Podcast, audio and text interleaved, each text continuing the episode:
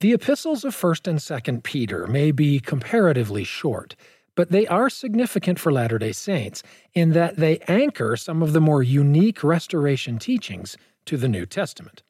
For instance, President Joseph F. Smith's vision of Jesus Christ preaching his gospel to the dead was prompted in part by his reading of 1 Peter 3 and 4.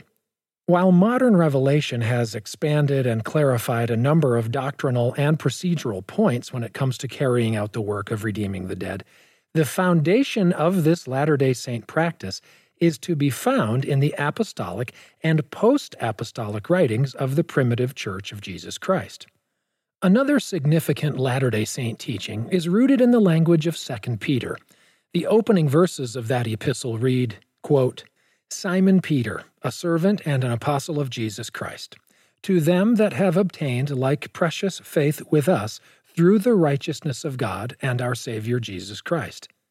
Grace and peace be multiplied unto you through the knowledge of God and of Jesus our Lord, according as his divine power hath given unto us all things that pertain unto life and godliness, through the knowledge of him that hath called us to glory and virtue whereby are given unto us exceeding great and precious promises, that by these ye might be partakers of the divine nature, having escaped the corruption that is in the world through lust.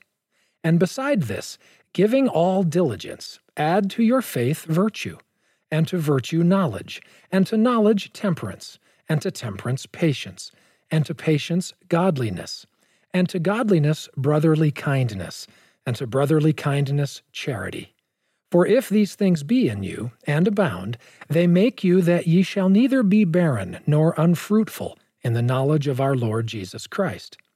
But he that lacketh these things is blind, and cannot see afar off, and hath forgotten that he was purged from his old sins. Wherefore the rather, brethren, give diligence to make your calling and election sure. For if ye do these things, ye shall never fall.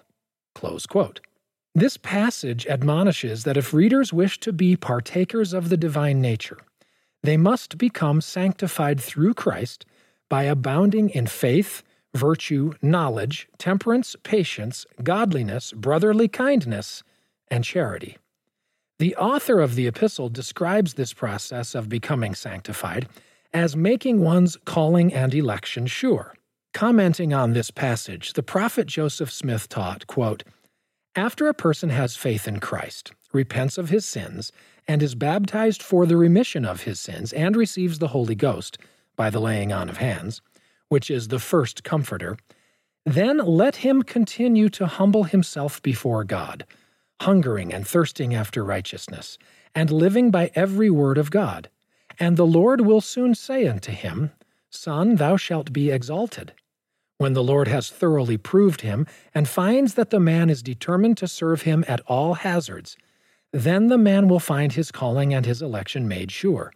Then it will be his privilege to receive the other Comforter, which the Lord hath promised the saints, as is recorded in the testimony of St. John in the 14th chapter. This other Comforter, the prophet taught, was no more or less than the Lord Jesus Christ himself.